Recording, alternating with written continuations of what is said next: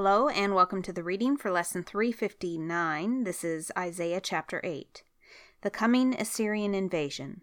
Then the Lord said to me, Make a large signboard and clearly write this name on it Maher-shalal al Hashbaz. I asked Uriah the priest and Zechariah son of Jeberechiah, both known as honest men, to witness my doing this. Then I slept with my wife, and she became pregnant and gave birth to a son. And the Lord said, Call him Maher-shalal Hashbaz.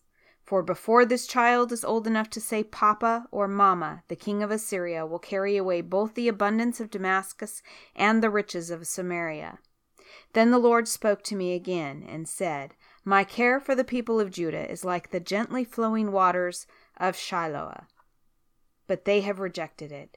They are rejoicing over what will happen to King Rezin and King Pekah. Therefore, the Lord will overwhelm them with a mighty flood from the Euphrates River, the king of Assyria and all his glory. This flood will overflow all its channels and sweep into Judah until it is chin deep.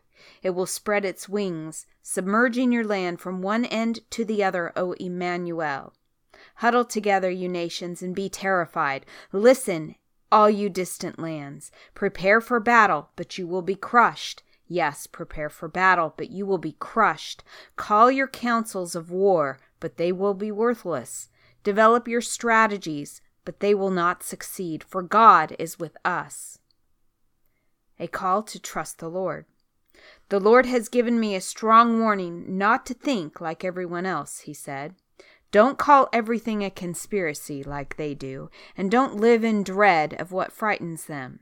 Make the Lord of heaven's armies holy in your life. He is the one you should fear. He is the one who should make you tremble. He will keep you safe.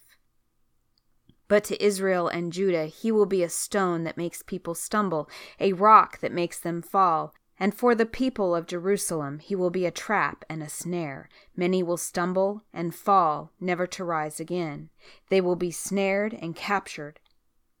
Preserve the teaching of God, and trust his instructions to those who follow me.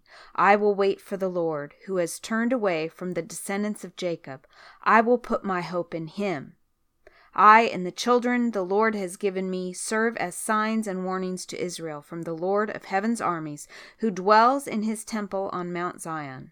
Someone may say to you, Let's ask the mediums and those who consult the spirits of the dead. With their whisperings and mutterings, they will tell us what to do. But shouldn't you people ask God for guidance? Should the living seek guidance from the dead? Look to God's instructions and teachings. People who contradict His word are completely in the dark. They will go from one place to another, weary and hungry, and because they are hungry, they will rage and curse their king and their God. They will look up to heaven and down at the earth, but wherever they look, there will be trouble and anguish and dark despair. They will be thrown out into the darkness.